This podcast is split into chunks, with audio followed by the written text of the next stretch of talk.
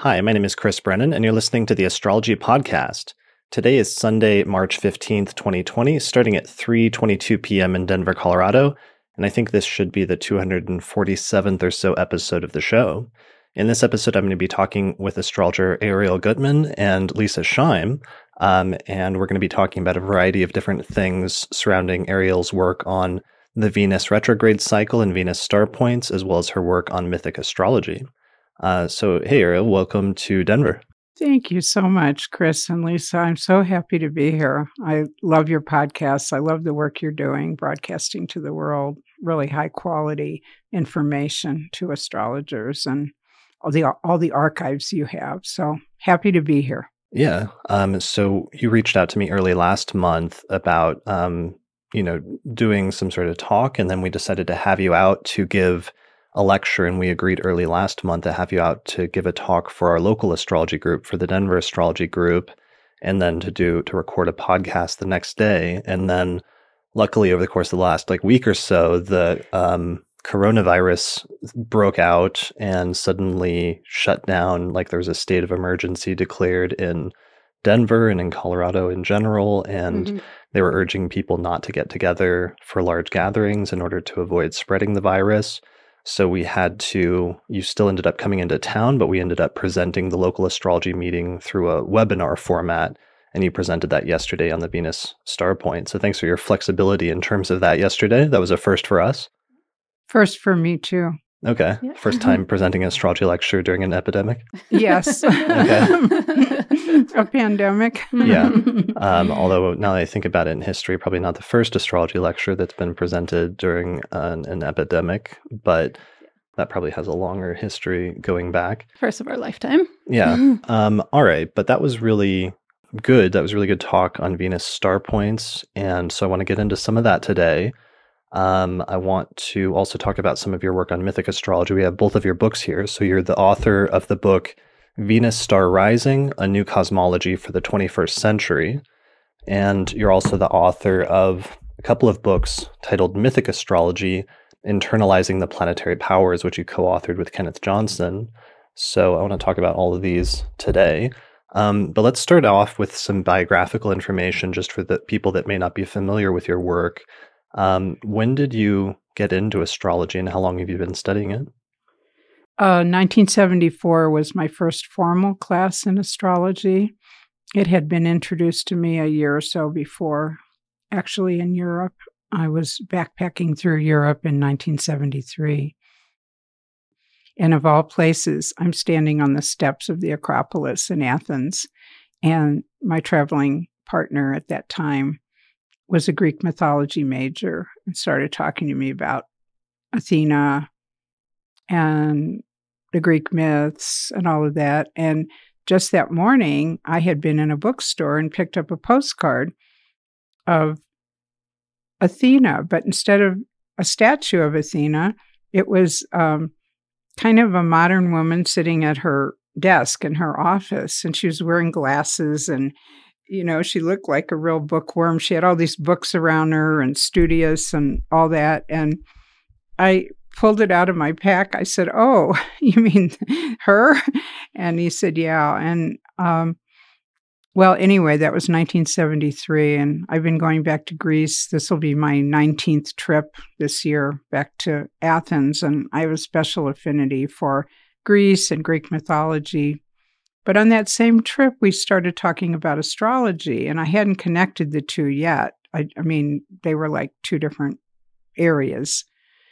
And when I got home from that trip, I was, you know, I had taken a break in my studies, wondering what I was going to study. I was focused on writing, maybe literature, maybe uh, psychology, and languages. Those were all areas of interest for me.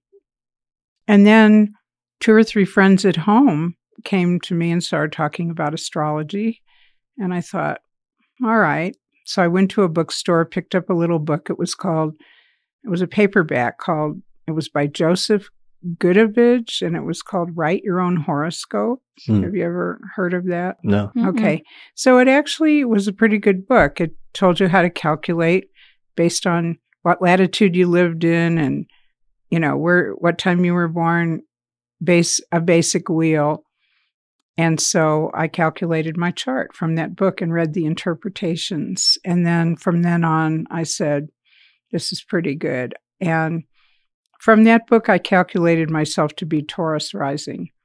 But when I got to the class, the first formal class, she had calculated my chart and put it up on the board that night. And she said, You're actually Aries rising because it was daylight savings time when you were born. Mm. And I was I was so already identified with being Taurus rising Mhm. that I thought, oh, Aries rising, what's that? but that's the start of the story. Okay. Um, so, and nowadays you split your time between Santa Fe, New Mexico, and Greece in terms of where you live.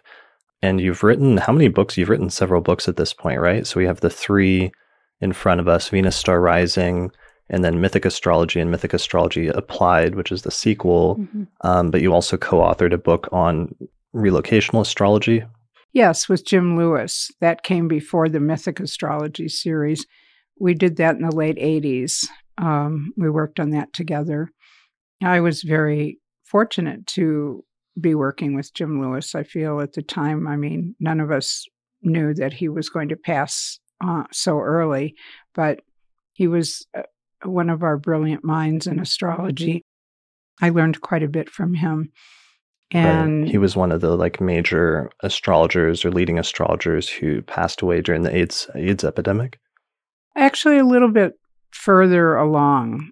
Actually, the story was that it was from a brain tumor Okay. and it was in the early 90s. Hmm. Mm. So by then, or the mid 90s even, by then, I don't know if the AIDS epidemic was still a big uh, threat. Okay. It, I mean, it Mhm. was somewhat. I mean, he was a San Francisco resident. Mhm. He did frequent the bathhouses. He did have multiple partners. I mean, this stuff is known about him, so it's possible. But actually, what has come out since or at that time was that it was a brain tumor. Hmm. Okay. Okay. Sorry. My apologies. And Um, how did you end up um, originally meeting Jim Lewis or or starting to work with him? Um, I was going to Southern California had a lot of where I was living at the time. San Diego actually is where I cut my teeth on astrology, and was some fabulous people in San Diego at the time. Uh, he would come and lecture. We had a we had a yearly, I think it was a yearly conference called SWAC, Southwest Astrology Conference, hmm and um, also the first UAC ever was held in San Diego. Right. And so I was at all of those, but I think I met him at one of the SWAC conferences. And he was, after his lecture, he was at a table selling astrocartography maps, this very interesting uh, type of map that he had originated and um, was in the process of copyrighting. And it took a special computer and program. It was one of these fold out double pages that you'd open up this big map of the world and you would see where all your planets were. And I said to him after the first lecture, I thought it, that I went to with him, I said, This is brilliant. I really want to work with this. Do you, what else can I do? How can I study with you? Et cetera, et cetera. So we continued to be in contact. And when he presented his first ever certification program, he and Jeff Jawer, who is now also has passed, they gave a program in San Francisco, and I was at that first seminar, and he put out a test and a certification course. And it was a pretty rigorous test. I, I actually, to this day, don't know how I passed that, but I did. And after I passed it, and we talked some more, he said, Well, you are one of the few people in the world that know as much about this system as I do at this point. And there's a, few, a handful of others, but everybody's been asking me to write a book. And so he asked me if I was interested in helping him with that. He had three planets in Gemini, and he was constantly juggling so many things lecture tours and map s- sales, promotion, this, that, whatever. I don't know. and it just he just couldn't find a place to sit down and you know you have to really carve out time to write a book these these books are not easy Mhm. i mean i'm sure you know that from having authored a book but I mean, mine only took me like 10 years to write. so, only um, 10 Yeah. okay that's pretty good Yeah. I mean, and it's got what over a thousand years of history in it I mean, I cover two to 3,000 years of history, but yeah, I mean, you know, whatever. as one does. Uh, so you he asked you to write that with him, and because he really came up with that. Anybody that uses astrocartography that has the different planetary lines that go through the world that show you when different planets hit angles in your chart, like the midheaven or the descendant or whatever, that was something he pioneered and came up with. And he trademarked that name, Mhm. astrocartography. Yeah, with, the, ast- the stars asterisks, in asterisks. Yeah. Yeah. Yeah, yeah. in the middle. And he was in a couple of legal battles about that because other computer programmers were trying to use it without without permission and all sorts of things. Uh, he he was involved in some very heavy legal battles with that and I have to say, not a fan of writing the asterisks, uh, even though I understand the point of that for copyright purposes. right. Yeah. right But- right Yeah. Well, it's interesting now that you mention it. I had to I trademarked the um, the Venus Star Point, Okay. and they wouldn't let me. Uh, uh, you know, I kept sending in the symbol for Venus. It's very tedious to get a copy a patent with the U.S. Patent Office, hmm and I kept sending things in over and over, and they kept refusing them. Mm. And I sent them again and refusing, refusing. And I was like, what do you want? And finally, I had to hire an attorney, a, a specialist um, in copyright and trademark and intellectual property Mhm. law to do it for me. And the first time he sent it in, it, it, it went through like that. So I guess he knew what to do. But um, I've also had, I've also seen the Venus Star Point all over the internet without, you know, it's supposed to be, all I asked for was just acknowledge the book or that it's a copyright of Sophia Venus. But most people don't do that. They just, you know. Yeah. So, um, but Jim, I, I, I learned from Jim. I'm not, I hope that I'm not spending my life in any kind of legal battles with people using it improperly or whatever. Because, Sure. Um, anyway, So when when was that book published? 1989. Okay. So that would have been one of, if not the first book on astrocartography. hmm Okay. So that was really then you were involved in the popular popularization of that as a technique, which has since become really popular technique, especially since you can use it on astro.com. And I think a lot of people have their first exposure to it there, where I forget what it's called, but their relocational astrology section is based on that. hmm Yeah. Yeah. Yeah, and it's so interesting to think or hear about, you know, the inception of all of that because after a few decades, then it just becomes part of like this has always been around. So it's interesting to hear when it wasn't. he when he started it i mean he he was there were other people who had written about like locational astrology or Mhm. relocation astrology the the idea of taking the chart of where you were born and relocating it to another city Mhm. Right. but for the most part they were just reading that chart the 12 houses how the planets were he actually i think the brilliance of what he introduced well a couple of things one was angularity the idea of you know he studied with uh, uh, some sidereal astrologers that were very big on angularity and i Mhm. forgot their names right now but um they're pretty well known or I'm trying to think. in the there's like historical there's like Cyril Fagan. There's I don't know Brigadier Firebrace and like other random, but those are more towards like the middle of the 20th century. Yeah. Um, no there were some people still writing in the later 20th century but um i forgot who they are now but he was kind of combining that idea of angularity. And of course he always said i i moved 19 times in 20 years or something. And he realized that each time he would be in a different location. Again he's a gemini with all this gemini uh, that he he he felt different different parts of himself, and so the theory of angularity was really strong. And then, secondly, his idea of parans. You Mm. know, and it's a longer word that none of us can pronounce. Maybe you can. Yeah. Parentelinala or something. Yeah, it's something like that. That's pretty close. And so, what that is, is that there are certain longitudes and latitudes of the world where, when you have one particular sign and degree at the midheaven, you'll have something else on the ascendant descendant axis. Mhm. Okay. Right. And so, those aren't don't easily change. They're they're kind of fixed in a lot of places. So if you happen to have planets that aren't necessarily square, but you have these angles and you have a planet on each, one on the IC-MC axis and one on the AC-DC axis, hmm even though they may not have any astrological aspect relationship with one another, they're considered a, a very strong paran, and they're both highly operative in that in that location. Mhm. Mhm. And they bring two things in your chart that may or not be together already. Right. Right. And so, um, and one of the main things, like you're saying, that he really innovated was not just relocating a chart, but plotting the lines of where planets would be angular on the entire globe um, in that visual format. Mm-hmm. Okay. Yeah. Um, have you had much experience with relocational yourself in terms of relocating or going to different places and seeing how that has worked out in your own life? Mm-hmm. Okay.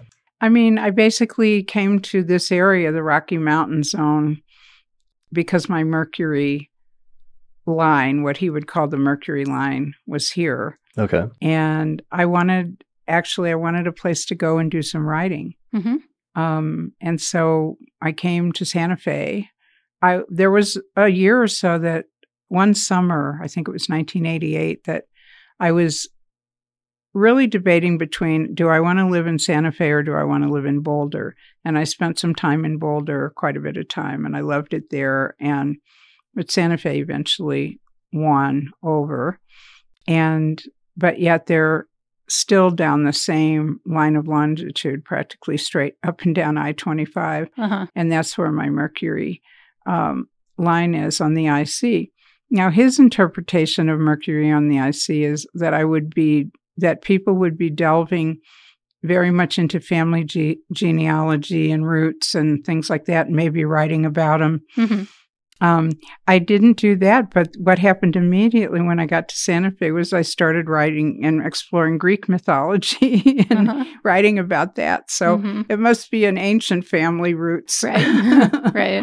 Well, and I'm curious too, with all of your connections to Greece, since you know your first trip there, do you also have interesting lines Oh around yeah, there? yeah, Yeah. There's another technique though. The thing about Jim was he was very fixed on that just using the 10 planets. He didn't put in the nodes, he didn't use Chiron or the Mhm. asteroids, which which I do. And then there's another technique, I think it was begun by Michael Erlewine called local space astrology. And from local space, what what that looks like, it's a, it's a different projection of the planets. It centers over your birthplace, and then the planets all fan out across the world like spokes of a wheel into whatever direction they happen to be pointing. And you have to be within a like a 50 mile radius of that local space line once it gets way out there further away because at your birthplace they're all together you could walk around in a circle and they'd all be there right Right. Mhm. but the further you get, the more distinctive they become. And from my birthplace, the place that I'm going to be living in Greece soon, and the place, one of the places I've always loved, my moon goes like just like somebody shot a bow and arrow, and it just boom, it landed in that town. mm-hmm. Oh, that's interesting. So the moon is one of them there. Also, I use, um, I have Athena rising over Athens, Pallas Athena, the asteroid, in the relocation chart. hmm Um, I have Pluto and Mundo rising there. And I have on the geodetic map, which I also use, and I look at all of these, I have my nodal axis right over Athens. Um, Hmm. So that's been a place I've gone quite a bit to. Mhm. Okay. So you incorporate asteroids into your re- relocational work? hmm Oh, Okay. yeah. Um, and asteroids is one of the things that you also were an early adopter of as well to some extent. And that was because, uh, so last month I did the first asteroids episode I've done with Demetra George. And she said that her entryway into asteroids was through Eleanor Bach and publishing the first asteroids ephemeris. And you had some connection with Eleanor Bach's work as well, right? hmm Yeah, I had that little book. Um, the, the little little book, uh, little hardback book. I think I still have it in my library. Um, of asteroid, the the four asteroids, the four main ones, and I didn't know Eleanor at the time. I think the person that I learned the most about, besides Eleanor's book, was Zipporah Dobyns in L.A. Um, I was going to some of her classes and she had a research week that she sponsored at her home in the early to mid 80s. It was an ESAR. Actually, it was an ESAR research, research week that I attended. And she had a really good take on put you know weaving the asteroids into the chart and she had a really good interpretation model called the 12 letter alphabet uh, where she would take mars aries in the first house and say these are all letter one okay and do this evaluation of charts like how much of letter one do you have how much of letter five how much of letter 10 etc Yeah, that was uh, that's been like attributed, and because the origins of that go back to much earlier and started being popularized by Alan Leo and people like that. It's often said to be earlier, but Zip Dobyns was really the main or one of the main promoters of the 12 letter alphabet, and she named it that. But it, that was really the turning point where that started to be like a major interpretive technique in Western astrology through her work and through her systemization of that. Mm-hmm. And I can tell you over the years, it's been 46 years now that I've been in astrology. I think sometimes I think that people are confusing the sign, the house, and the planetary ruler. Mhm. I don't, sometimes I'll say, you know, they're interpreting. They're interpreting Scorpio, but that sounds too much like Pluto hmm Yeah. Right. or the eighth house. Well, I mean, that's usually, though, then attributed to. I guess one question I have then is sometimes I hear that when Zip Dobyns taught that system of the 12th letter alphabet, that it was supposed to be like a teaching tool for beginners, but that you were still supposed to understand that there was a differentiation between planet signs and houses. But then when that model took over, that that distinction kind of got lost, that it, this was just an, a teaching Right. tool. right. Is that true? Or do you think that's an Uh, accurate statement? I or- mean, I don't know because I didn't keep up. I mean, that was, I had already had my basics in astrology before I met with Zip, Mhm. but I hadn't been using that technique. And I just thought it was an interesting way to look at charts. Um, but when Ken and I, I, we didn't originate this analogy. We wrote it in the book, Mythic Astrologies, a few years later. But um, we were talking about how people outside astrology always want to know about the signs, but we, the people inside astrology, actually look at the planets first as the primary, because we look at the planets as the actors. If you were to imagine a thea- theatrical production, the planets are and and asteroids are the actors, right? Right. Mhm. They're the starring the stars, and the signs are the costumes, and the houses is the setting, the stage setting. Mm. And so, if you kind of can keep it in that context and think about that, and Mhm. I don't know who originated that idea, but we definitely agreed with it and thought, well, this is how we see it. hmm Sure. Okay. Um, so that might be a good segue then into that work. So in the 1990s, you partnered up with Kenneth Johnson, who's actually been on the podcast in some of the early episodes. He hasn't been on for a while, but he's one of my favorite astrologers, especially due to his background and versatility with both Indian astrology and Western astrology. hmm Um, but you guys got together and wrote two books on mythic astrology, and I was hoping we could talk about that a little bit today because that was kind of a new thing, even though there was some basis in using myth as an interpretive pris- principle in some ancient traditions. when we go back and read some of the ancient texts, it's not quite as like clear or quite as consistent that they were using it as we thought. But it seems like this became a really common interpretive principle in the 20th century, especially coming out of like the works of Carl Jung and Liz Greene and other people like that. Um, but maybe we could talk a little bit about how myth is used as an interpretive principle in astrology and what that approach is about.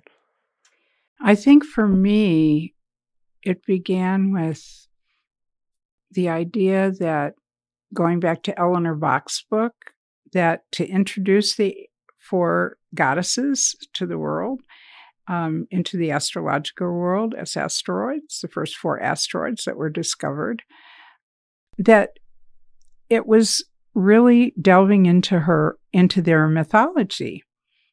And I realized that because I had had these own quest- my own questions when I began my first astrology class. Why is Saturn interpreted like this? Why is Jupiter way over here like that? Mm-hmm. Who decided that? Why? You know, all these why, why, why questions. So the idea that, well, we haven't really looked inside of all the planets and their myths and their mythology. I mean, some people would say them, but mostly signs and planets tend to be keywords.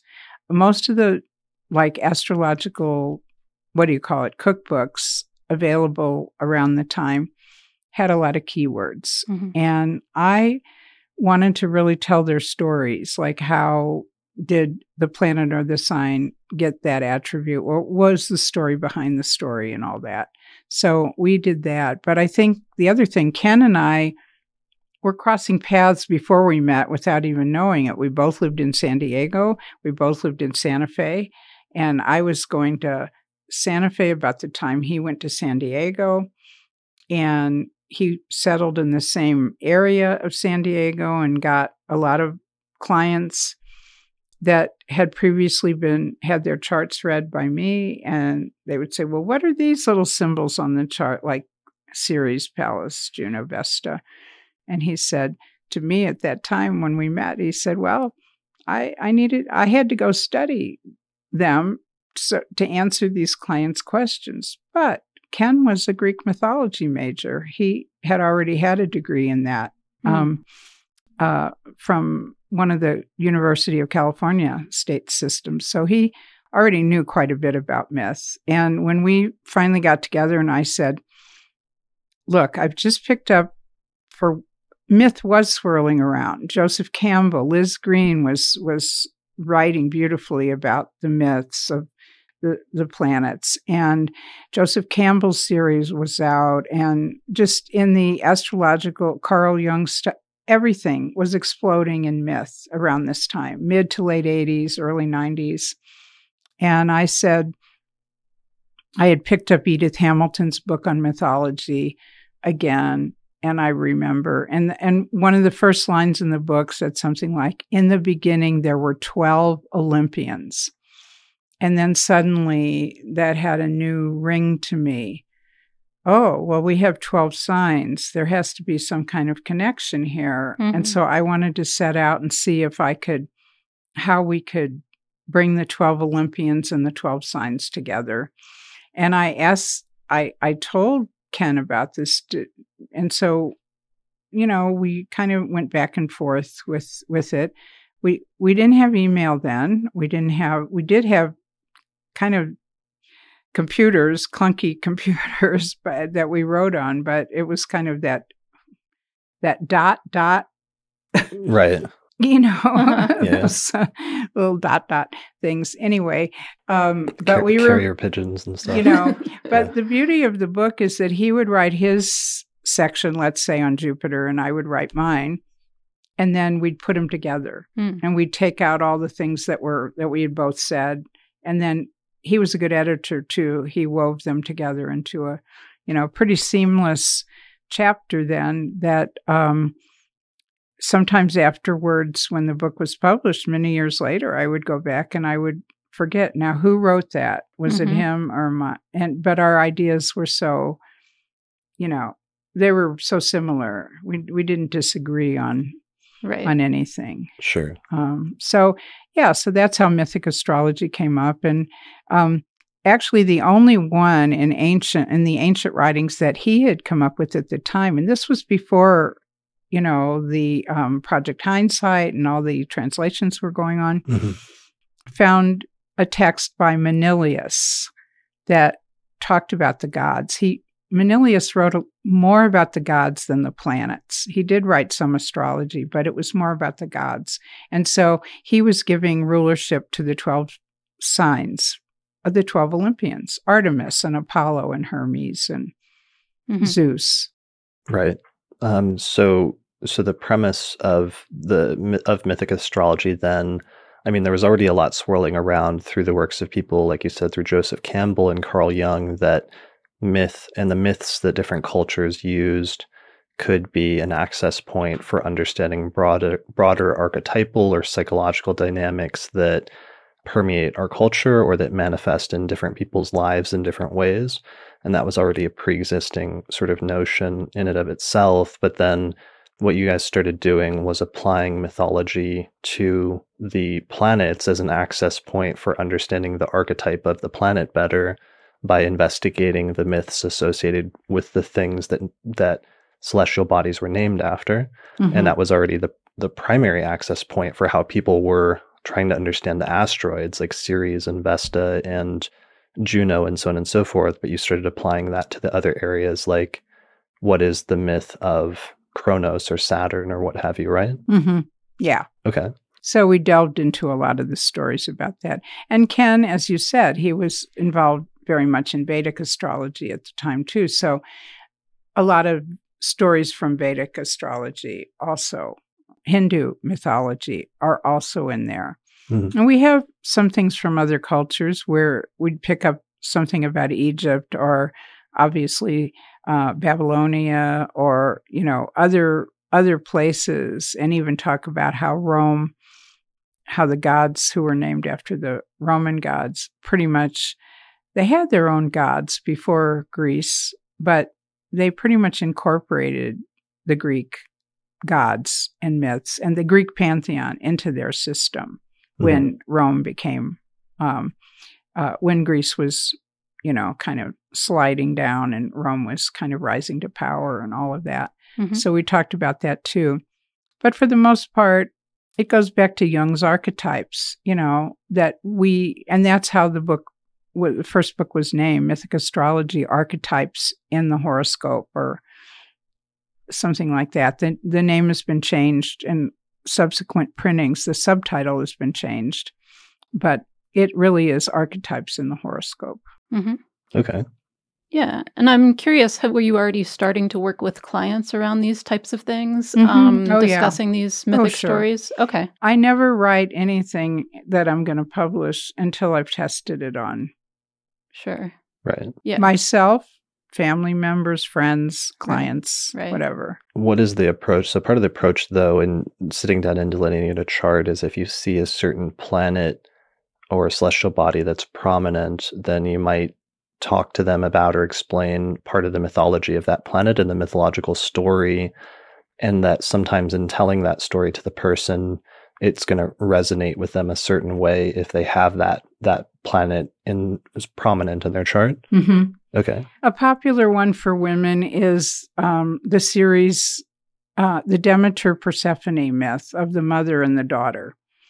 And if they have uh, Ceres, the the asteroid Ceres, the planet Pluto, uh, the signs Virgo, the signs Scorpio, the moon in either of those signs or Ceres in any of those signs in any kind of sort of combination thereof. I don't know, you know, the chart is kind of like a little, it's a soup, and you have to kind of extract certain kinds of ingredients out of it. it and anyway, when I would see that theme, I would start um, the story of Demeter and Persephone. And most of the time, almost all the time, I would get the response, Oh my, yes. Mm-hmm. I mean, just even the other day, somebody, I had a Sun conjunct Ceres person come in that had somehow, oh, it was square Saturn, exactly square Saturn in the chart. and right away we started talking about the mother and the influence and yeah she said oh don't even start with my mother mm-hmm. you know it was kind of like that so but, yeah i mean really quickly what is the myth of ceres and persephone or what's the short version of the myth the short version is that Demeter, the goddess of earth and the goddess of the grain and harvest, uh, had a daughter, Persephone. And Persephone was out in the fields picking flowers one day, and suddenly the earth opened up, and out shot Pluto on Hades, his chariot, his dark horses and his chariot, and he grabbed her and he took her to the underworld, and she came screaming um, all the way there. And Demeter didn't see the act, but she knew immediately something had happened and her daughter was missing and went missing. And she went into this very long grief process where she refused the earth to grow anymore. The earth could not produce any more crops because she was mourning for her lost daughter. And finally, Zeus had to intercede and find out. And they knew all along that it was Hades that had come and taken the daughter. And so they sent Hermes down to the underworld. Hermes was one of the few uh, figures in mythology that could enter and leave the underworld unscathed. And uh, he went down to try to bargain and all that. And the idea was that if she hadn't, if Persephone hadn't eaten any of the fruit of the underworld, she could come back to her mother but she had eaten some fruit of the underworld, the pomegranate seeds. And the pomegranate is a fruit that is associated with, with her. Um, and so they struck a bargain. Six months uh, you can be with your mother in the upper world, and six months in the underworld was Pluto. Mm-hmm. Now, Persephone evolved and grew that transformation to the underworld. She became queen of the underworld. And many people feel that, I mean, this is all through Greek mythology and even our stories, that there was a world of uh, deities in place uh, that had been more f- um, female centered, mother goddesses and um, female goddesses that were in charge of all these different departments of life. And when Greek mythology came in, you'll see repeated stories of rape, abduction, uh, capturing, overtaking, and it's usually uh, the god overtaking the goddess in some way, and then claiming that territory as as his. For instance, Zeus procreated with many different goddesses, but also many mortal women um, to produce, you know, offspring everywhere.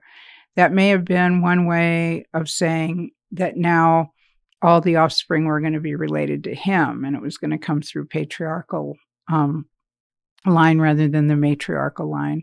So a lot of that was the culture changing at that time, but a lot of these stories are involved with that. So so the idea with back to the idea of the story, Ceres, Persephone, Pluto, uh, whatever combination of figures you have or signs with that, there is some inkling of that story has probably played out in your life mm-hmm. in an important way. And that's what I was trying to get enough information and feedback from people at the time to say, yes, this is this is true. I mean, Athena gives you a different story. She's the father's daughter. Mm-hmm. You know, um, Persephone is the mother's daughter, mm-hmm. and there's just different ways that you that you interpret them. Right. Juno, Hera was was the partnership. She was the wife of Zeus, and so you have a strong Juno. You have a strong urge to partnering, and there a a, a deeper story with that is about Juno giving up her own power to marry power. Mm-hmm. So that often shows up in charts as well. Mm-hmm. But yeah, once you just start looking and walking down, you know, walking through the archetypal landscape of the chart, the stories kind of emerge. Yeah. And it was really interesting to me looking through your books. One of the things was um, that you were talking about not only looking at the stories of the planets that were prominent in the chart, but um, potentially counterbalancing things were, that were either too weak or too strong in your life. And so it's not just that something would have to be prominent in your chart for it to be an important story for you to pay attention to. Right, right. Yeah. Exactly. Then the second volume, Mythic Astrology Applied, we tried to work with that. Like it's called Healing with the Planets. So, what if you have this planet overstated in your chart and you want to tone it down a little bit? Mm-hmm. Or what if you don't have it at all and you want to bring it in? Right. So, we were looking at more, you know, magical kinds of things, you know, invocation and dream work and gemstones and healing things that could be how to set up an altar for this particular planet or mm-hmm. or archetype to bring it into your life right or you yeah. know right or th- i'm thinking of another scenario where somebody doesn't have a certain celestial body or certain myth prominent in their birth chart but then they go through let's say like a transit like a pluto transit and then suddenly that archetype is manifesting in their life. And if you were to tell that story or tell a story, a myth related to that, how they would perhaps really resonate it with it at that point in their life um, versus at other times when they might not. Mm-hmm. And that is one idea uh, that you're just saying has reminded me of over and over again. I've seen this uh, a transit for instance, of Pluto to Ceres. Mm-hmm. And Pluto's a long term transit. It takes a couple of years to complete, mm-hmm. really, if you're going to use even a tiny orb, one or two degree orb, takes a while. And that has come down to really clearly mean this is a custody battle. You know, mm. this is the fight between, and I've seen that in a lot of people who are getting divorced, and the fight is over the children. Mm. That's or really the child. Yeah. And sometimes even the dog. Oh, wow. You know? yeah. Yeah. Okay. So, yeah. Um, I'm trying to think of other mythology, but so you also said at one point when we were talking about this last night that obviously that was the access point, the primary access point that astrologers were using very early on for understanding the asteroids um, and understanding their meaning, but you started applying that to the traditional planets as well. So, for example, um, Mercury or Hermes and some mm-hmm. of the myths associated with Hermes, mm-hmm. since Hermes was like the messenger of the mm-hmm. gods, end up being relevant in understanding the astrological role that Hermes plays as well, or that Mercury mm-hmm. plays as well. Mm-hmm. Well, my favorite story to this day of Hermes is that you know he's he's this clever little baby. He comes, he's born, and right away he knows everything. and um, Zeus was actually quite proud of how smart he was. So, you know, such a youngster and so smart and clever and all that. But one of the things he did, he was the brother of Apollo, the younger brother of Apollo, and he stole Apollo's golden cattle, sacred cattle. Okay, they were like really protected, but Hermes was able to sneak in, open the gate, and let all the cattle out. And so as not to get caught, Hermes decided to walk backwards so that the footprints looked like they were going a different way. And eh, so it took a while for them to figure out, you know, who was the thief here. And then when they finally figured out it was Hermes, they marched him up to Mount Olympus, and Zeus said, Oh, you're such a clever child. so he didn't give him any punishment, but they had to make a bargain. They had to, Apollo and Hermes obviously had to to make up, and they exchanged um, sacred totems at the time. Uh, Hermes had carried the lyre. Remember the the musical instrument. He had happened the moment of his birth. He happened on a tortoise, and he said, "Oh, there's a tortoise shell. I'm going to make a lyre out of it." And um, so he had that, and uh, Apollo had the healing rod, the caduceus. So they exchanged at that time, and then Apollo became the god of music uh, with the with the lyre, and Hermes carried the the double serpent um, caduceus. Asclepius carries the single serpent um, rod, but Hermes carried the double. But what I like about that story is that I think of it every time Mercury goes retrograde that Hermes walked backwards to fool everybody into thinking that somebody it wasn't him that Right. took the cattle and he is that little trickster when he's retrograde Mhm. Right. So, so right there, that brings in the like mischievousness. Uh, this it doesn't as often come up in modern, but especially in ancient astrology, this like mischievousness as well as the inventiveness to Mercury as astrological significations that can manifest in a person's life. hmm hmm yeah And I'm curious when you work with people with these mythic stories, is the is the biggest idea for people to recognize that they're that part of their life is a piece of something bigger, or is it to change something by knowing that story? um ideally both Uh huh. but just recognizing sometimes that it's a universal story Mm-hmm. can take the sting the personal sting out of it for you Mm-hmm. Like not thinking you're the only one that's had to endure something like that Right. or go through that. And it's also interested in gotten people interested so much in reading those myths and learning their chart more deeply Mhm. because I mean, I'm sure all of us as astrologers have said this. You know, you saw all that in my chart. Right. Mhm. Yeah. and very personal things in their life but um but i think if you tell the story from the mythic point of view before saying before approaching it like oh this is what happened to you or did this happen to you even Mm-hmm. you know without like going right in there but just saying well when i look at your chart there's a story that i want to tell you and it's about you know this Mm-hmm. and how do you relate to that and you know the answer is story of my life Right. Right. so because it's one of the issues that astrologers run into is like you're saying most astrology books just have a list of significations of possible manifestations of the planet but the reason they have that is because you can't describe it's difficult it's not possible to describe the archetype because the archetype of the planet is something by definition as an archetype that's transcendental or is like a, sort of hovering above or behind reality and then we see manifestations of it in these manifold different significations of in- Mhm. individual specific things yeah but um, myth is a useful tool then because it's probably like one level up as an intermediary that's getting closer to trying to describe the archetype by describing some of the stories and some of the themes in broad mythical or, or legendary sort of terms. mm-hmm, mm-hmm. yeah and these archetypes i think with the planets because you're fleshing out their character they have a full rich character they're actually a living breathing kind of person almost Mm, rather than like you said the keywords because which keywords there's a hundred keywords for this sign or planet which Right. ones Right. apply Yeah. yeah, like especially Mercury.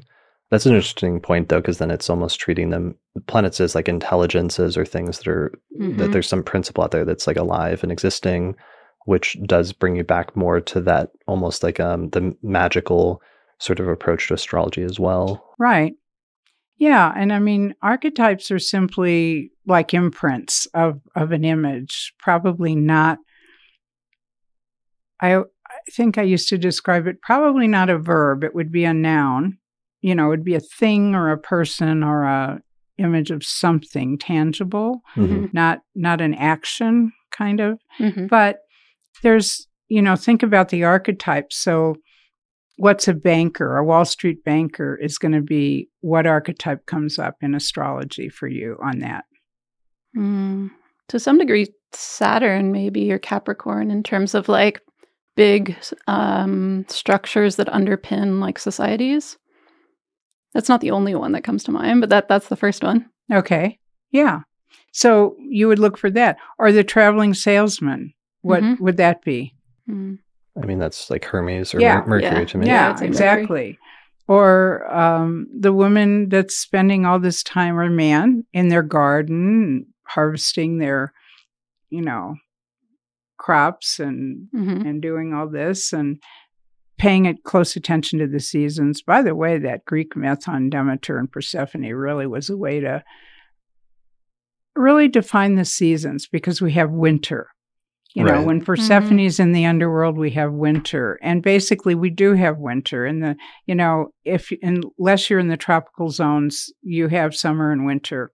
And so you have the two extremes. hmm Um, and so it was, you know, to illustrate that, but it was also to illustrate the cycles of a person's life. And and one of the conclusions I came to with a lot of heavy type of Persephone Demeter kind of thing was do you feel like are you a person that feels like you can really work hard and really get the job done but then you need to take some time off and really go into retreat for a few months Mhm. or whatever and these people would often say yes you Mhm. know that that and or if they didn't do it but felt the need to do it i would illustrate the myth as to saying maybe it's a good idea for you to carve that into your schedule you know the the taking care of yourself as much as you know just because i think that's another important uh, element that we can take from that story. But i do find now that i've been living in europe part-time i do find that americans are tend to be very overworked and always thinking about work and always going going going and always wanting this well, always wanting the graph to go up Right. Yeah. and they don't do well with you know the internal interior like you know going back down like Mhm. i use the moon cycle as graphs of the moon to be you know when you're the most extroverted time in your life when you're more introverted and when you need a little more private time right. Yeah It seems like um, another theme that came up in the Demeter story was um, like grief and themes of grief. very much so Mhm. yeah Okay. hmm All right. Um, so let's see, a sort of transition point for that might be um, Venus and some of the mythology surrounding Venus, because eventually that was a transition point into something you got into in the following decade or two um, with your work on Venus, and especially dis- the distinction between whether Venus is a morning star or an evening star. And I think there was some like other ancient um, maybe Mesopotamian myths that were kind of connected with that. I don't know if that's something that you you brought in. Well, no, there's always been a couple of stories of Venus's birth. Um, mainly, the mainly agreed upon birthplace and island that claims her is Cyprus. Uh, and that is Aphrodite first came to Cyprus. And she did come from the Near East. She came from the older cultures. But she f- was first named because Cyprus back then was a Greek part of the Greek Empire, the Greek world. And so she was named Aphrodite, she of the sea foam. Um, and the the story is that she came floating from Cyprus. Oh, You know, Greece took her from Cyprus and claimed her as their love goddess. But even today in Greece, you don't find temples honoring Aphrodite. You really don't. Not the way Apollo and Athena and Zeus and some of the others. Uh, you will really have to go to Cyprus uh, to really find um, a, an island, a country steeped in the Aphrodite mythology. Hmm. So she was said to have been born there from the, okay, backstory Kronos and Uranus, the castration of, of uh, Uranus by uh, Kronos to prevent any more regeneration because he was terribly mistreating his children, right? And Cronus stood up with the sickle and said, Here. And the, the genitals fell into the sea, mixed with the, the foam of the sea. And first arose the three Furies, and then came Venus. So, you know, in an act like that, of course, you're going to have, you know, the Furies arise, okay? And then came Venus. Well, Venus has two sides, like she has two sides to her. She has um, a dual energy. And part of it, you know, she's not just all light and love and grace and beauty and all the things that that that she is, but there's a darker side of Venus too. Mm-hmm. And so you can find that in some of the Furies, you know, the the um, mistreated feminine or the raging feminine parts that haven't been given voice or expression or whatever. Mm-hmm. So that's her main story of birth. She comes from Cyprus. She um, is called Aphrodite. She uh, that's the island in the far, far east of the Greek world at that time. But there's also an island in the west that's called Kythera, and they claim her birth also. But she there's another myth where Zeus mated with Dione, an earth goddess, and the earth goddess is uh, more sensual, more earthly. So this goddess Aphrodite was called Aphrodite Pandemos, and she was more like the Taurian, interested in fertility and growing things and producing children and you know that kind of thing. Mhm. Whereas the celestial goddess Aphrodite from Cyprus, you know, because it came from Uranus's severed genitals, it's Urania. She's goddess Urania, Celest- Aphrodite Urania, the celestial goddess. So uh, there's a bit of difference really in the interpretation when you have, we were talking about this yesterday, the morning star versus the evening star, the, the night Venus, the day Venus. And I have, we have a slide here from the Cyprus Museum. I don't know if you were able to get that. Oh, um, I don't think I have that up. You mean of the two statues? Yeah, yeah. That's a pretty rare depiction of the two Aphrodites that I haven't really seen. I mean, the world is used to seeing like Venus de Milo or the Botticelli Venus, right? Mhm, right. Mhm. Okay. But we never see, you know, there's there's a couple of other depictions from like one of her is a warrior goddess actually holding a bow and arrow and like an almost like an Amazon looking Aphrodite. hmm And then there's one of her that that's the one right there on the on the right with the two goddesses.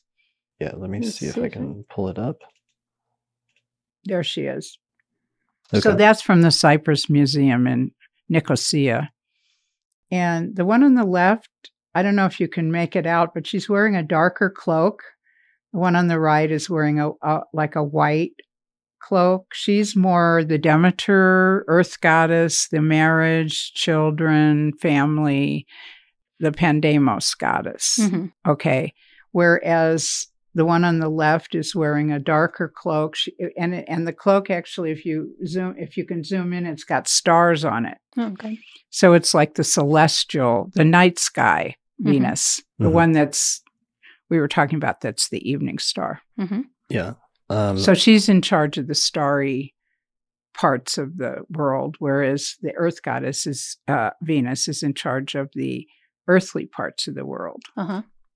Okay. Um, well, so that's a good transition point then into what you got into in the 2000s was really researching and getting into the astrology of Venus and finding that there was much more complexity there and there was a lot more going on where Venus was a much more complicated and detailed astrological significator and had much greater power in some ways than astrologers would normally um, attribute to that as a significator in astrology, right? Yeah, I was actually a little bit fed up with interpretations of Venus. It was so superficial and it didn't, I felt like she's more than this. You Mhm. know, she, she alone in the astrological pantheon makes us connect and feel and really, really, she's so much more than what we're making her out to be. And not just about relationship, but about what's, you know, inside of you and all of that. But it was quite by accident, just like astrology kind of found me by accident at that time. Uh, the Venus star material uh, came to me. I wasn't looking. I had just come out with the second mythic astrology book. And I think you know from being an author yourself that you're married to a book when you're working on it and you don't have any other life. You're just so immersed in it. And that second mythic astrology book had just come out, and I thought, oh, I can have a life again. I can come up for air. I can do things. I can go to movies. I can go out. I can just not having to be my head in this book the whole time. Right. right. Yeah. never, we'll never write another book again. I think it was my immediate. Uh, right. Exactly. Yeah. And then suddenly comes Venus in while I'm researching just a little bit of her retrograde cycle back in 2004. And the whole star thing drops into me. And um, like, oh no, I you can't really say no to Venus, can you? But I did search a lot of astrological literature at the time and combed the bookstores. We still had bookstores back then. You're going to have to explain to our younger viewers what what a bookstore is. I'm afraid. Uh, yeah, well, we had this great one in Santa Fe. Uh, we have a really wonderful one in Santa Fe that's a local, a couple of locals that are still there. The Ark was very metaphysically and and spiritually uh, involved. That's where we get all our astrology books and things and calendars. But the um, there was a big box store, what they call a big box store called Borders, and they were all around the country, really. Oh yeah, we had a, went, we had Borders. We had yeah. a good bo- uh, Borders in Boulder yeah. up until it closed. Right. Yeah. So Borders, I don't know if it was just Santa Fe or if this was the rest of the Borders too, but they had a, a gigantic section in our store in Santa Fe on metaphysical books and spiritual and um, alien theories and outer, you know, everything you can imagine because there's an audience, big audience there for that. One, um, of, one of the best pictures I ever took was at a Borders. Uh, we took a picture of Lisa standing in front of like an entire bookshelf of like 2012 books right. In like 2010 or 2011. 2008, when, I think. Oh, okay. Yeah, when that whole then. thing was ramping up, mm-hmm. uh, which was pretty funny. Yeah. Mm-hmm. And I think I bought all of those at Borders before then just mm-hmm. to see okay. what the experts were saying. Yeah. And a few years ago, when I was cleaning out my bookshelves, I saw these books on 2012 and I thought, hmm right. what do I do with yes. yeah. That was a whole thing. I'll have to do an episode on that at some point. Ironically, that though ties into our topic because mm-hmm. the 2012 thing supposedly driving partially from Mayan, Mayan astrology was partially based on the Venus retrograde cycle and the Venus transit where it went across the face of the sun uh, in 2012 and right. that was one of the last ones they recorded in their calendar mm-hmm. for whatever reason. Right. Yeah. And who knows why that was the last one, because they do happen every 125 years or so in pairs of eight years, separated by eight years. But I was thinking maybe it was because that was the last one of the of the millennium, but it was actually the first one of the new millennium. But as I said yesterday, I don't quite agree totally on the dates of our calendar numbers 2012 I don't know where that is starting from. Although when the Mayan wrote that, they were we were they were already on the same calendar, I believe, that we're using today. So okay, not sure why they chose that one, because there have been Venus transits alternating between Gemini and Sagittarius for over a thousand years, and in other signs before that, you know. Sure. Mm-hmm. Um, okay, so but to get back to it uh, not to get too far off track, but part of your access point for this was the distinction between Venus as a morning star and Venus as an evening star, right? Mm-hmm, mm-hmm. So maybe we could define that first, like what that looks like in a chart or what that looks like in astronomical terms. Okay, so in a chart, if you have Venus ahead of your sun in a zodiacal position ahead of the sun, mm-hmm. it's an evening star, like the chart for today. If Sure. We know it's an evening star right now. We're seeing it at night, mm-hmm. shining very brightly. Okay. So if you look at today's chart, so this is it's 426 here in Denver, so it's a little bit before sunset. Let's move it to about sunset. Okay. So here is the sun is at 25 degrees of Pisces today, mm-hmm. so we'll move the descendant to 25 Pisces. So mm-hmm. that's right at sunset whenever this right whenever the sun hits the descendant, that's when the sun sets underneath the right, earth and it becomes right. night. So and it, so you can see above that is Venus in the night sky shining pretty brightly. Right. And so, if we could see Uranus with the naked eye, you would see that the two of them have been pretty close. hmm Okay. So people just need to know that when the sun sets, when it hits the descendant and it moves underneath the western horizon, at that point it becomes, it goes from daytime when it's all bright out, it goes to nighttime. And as soon as it becomes nighttime, the stars come out and you start to be able to see the stars in the night sky again.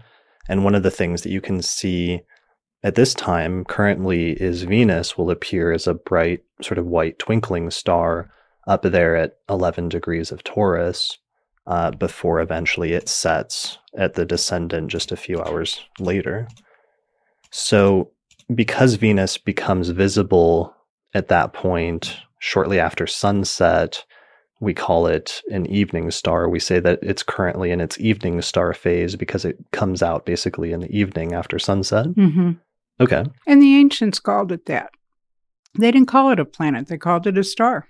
I mean, she technically is not a star, but now that I've done all this research on the Venus star, you could call her a star because she does kind of have that orbital pattern with Earth where she makes that beautiful pentagram. hmm Sure. And we'll get into that later. So, the opposite, um, though, is that later this year, after she goes retrograde, uh, she will switch sides and become a morning star, right? Yeah. If you want to do a chart for about June, well, June 3rd is actually the cazimi, the star point date.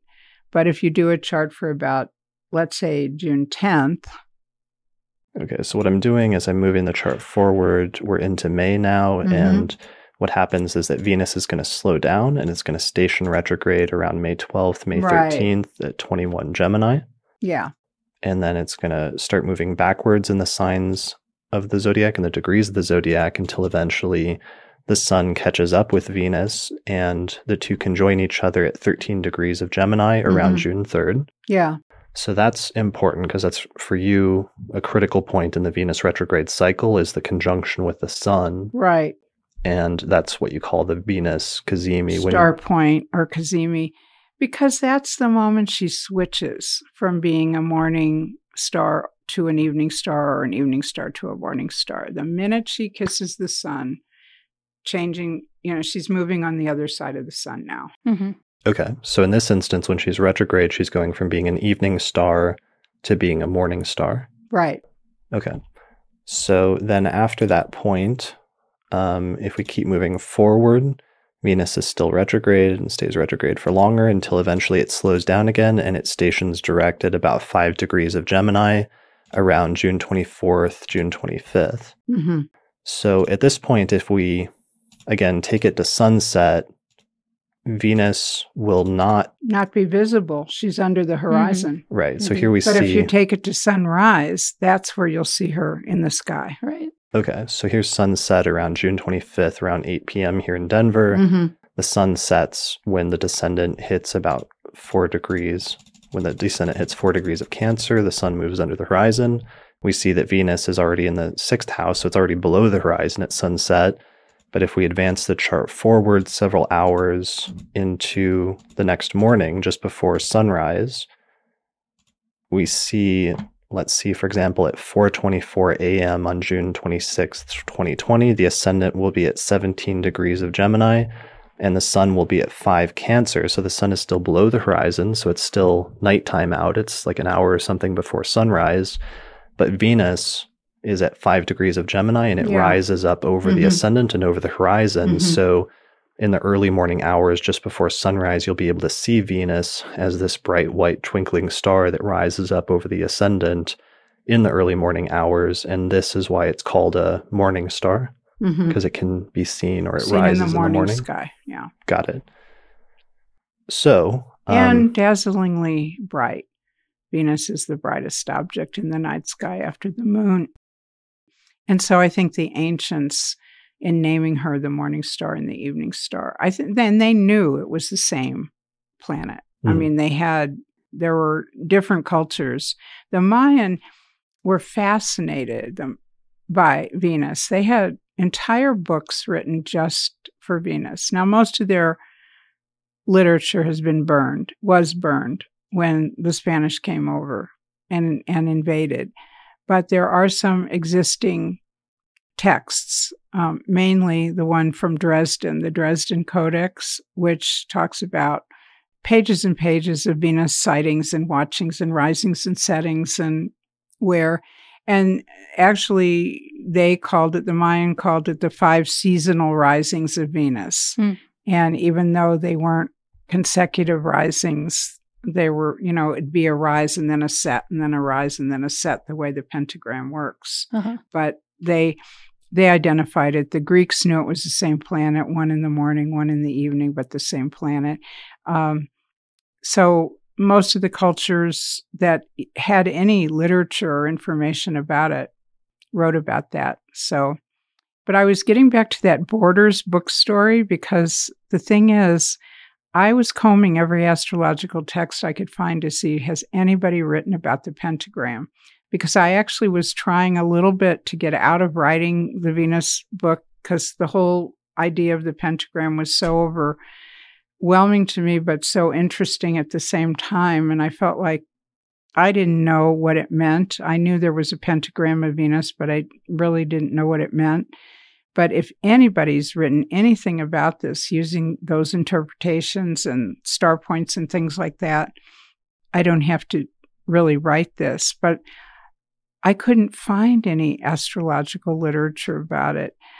I found it in the metaphysical literature that was mainly very popular at that time because of there was a whole surge of literature that came out following the publication of the Da Vinci Code that had to do with the Knights Templar and the you know, these ancient bloodlines and things like that, and Masons and Masonry and all that.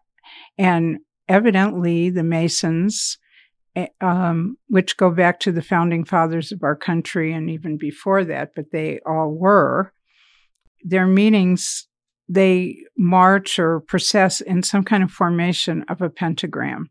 They they know about Venus, they knew about Venus, and they honored Venus in their secret teachings or whatever it was. These secret societies all, you know, had this. So I had a lot of the literature I found at Borders were these authors who were um, talking about Venus and the Venus pentagram from that point of view. So I got a lot of interesting literature about that. And I even found, you know, some controversial things like, but possibly true, the the rosary beads, and I, I have that in the book, the, the, the rosary beads from Catholicism, mm-hmm. the beads have uh, so many beads, and the, the larger beads represent the moon going around, mm. and then the smaller one at the bottom represents the Venus cycles, and um, it's like it was all broken down to to show that it actually had to do with that. But the other thing about the morning star is that um, when when she's that Earth goddess, morning star closest to the Earth, you'll find that she's got her um, she's she's um, well, I think it's her proximity to the Earth mainly that she's closest to the Earth at that conjunction, where as she's apogee or farthest from the Earth at her evening star conjunction. Sure. Um, so maybe we should touch on just first the distinction between morning star and evening star and some of the keywords or some of the concepts associated with that. And then we can get further into the other points in the cycle with respect to the conjunction and the pentagram. Mm-hmm.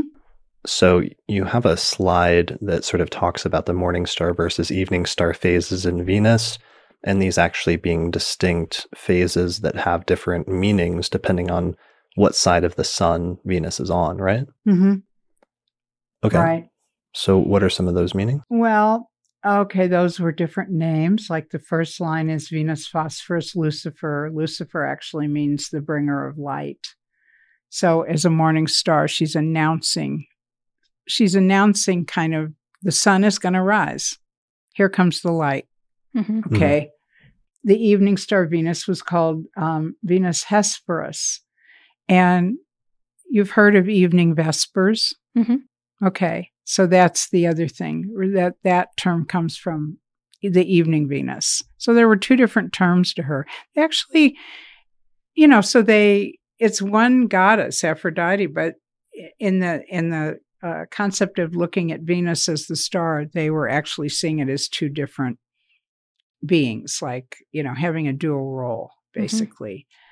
Mm-hmm. And then I can't read all that, but um, oh, Aphrodite Pandemos is the Earth goddess. Okay, mm-hmm. Pandemos, um, and uh, Aphrodite Urania is the celestial goddess, like you know, and she's part of that from Uranus, right? From the sea, from the sea foam. Um, I think that the morning star has a little bit more yang energy, and the evening star Venus has a little more yin. Okay. Um, I do say also that you have to look at where in the cycle they were born, because if they're born very close to the changeover and it's something new to them, uh, that they might still be from the prenatal, uh, the whole nine months, which is where most of the star points come from, is in there. But I was going to read that passage from Abraham Ibn uh, Ibn Ezra. Ezra Ibn Ezra, mm-hmm. right? Uh, see, where was that? I think it was page forty-five. Okay, so so he says he was a 12th century Hebrew astrologer. He explained how the combination of being light in body and movement and at the height of its circle above the Earth makes the planet's influence more subtle and soul related. It has a less notable effect upon earthly events. We're talking about the evening star, Venus. And in the consideration of temperament and physical description, it describes the body as sensitive and lacking strength. However, there is a greater level of spiritual purity, and the mind is more receptive to inspiration and higher wisdom. As she pulls away from the sun and descends from apogee to draw close to the earth, the strength of her influence upon all mundane matters increases. So that's how he described the difference between her being at the height of the heavenly summit and then as close in as possible to the earth. Mm-hmm. That and Robert Hand has said this that the morning star Venus is more like Athena, who was very involved in affairs of state and decisions of state, politics and law and governance and all that business strategies, warrior uh, you know, um, advising warriors. Mm-hmm. Um, the Venus Urania is not concerned normally with things like that. They're, if they're political, maybe they can be, certainly, but um, that's maybe not their strength. Mm-hmm. Sure. Okay. And I think uh, Ptolemy says that he says that Morningstar Venus is like masculinized, is the terminology he uses in Greek, and then Evening Star Venus is feminized. Um, but you use the terminology of more yin versus yang. Mm-hmm. Okay. Yeah. Yeah. What does that mean? Well, yang, I think, is a more active, the active principle. You know, yin yang in the Chinese, in the circle where you have the, the the yin and the yang. Kind of, they're always alive. They're always within each other. They'll, everything is made up of a certain amount of yin and a certain amount of yang. But I would consider yin more related to the feminine principles of receptivity. Okay. And the yang as more action oriented. Mm-hmm. So I see the morning star Venus as being a little more Mars like, Athena like, Mars like, more action oriented. And the evening star Venus as being a little more receptive and um, Libra like. Okay. Mm-hmm. Okay. Okay. Um, yeah. So that's a major distinction that's used in traditional astrology that's really important that you're trying to bring back through this work.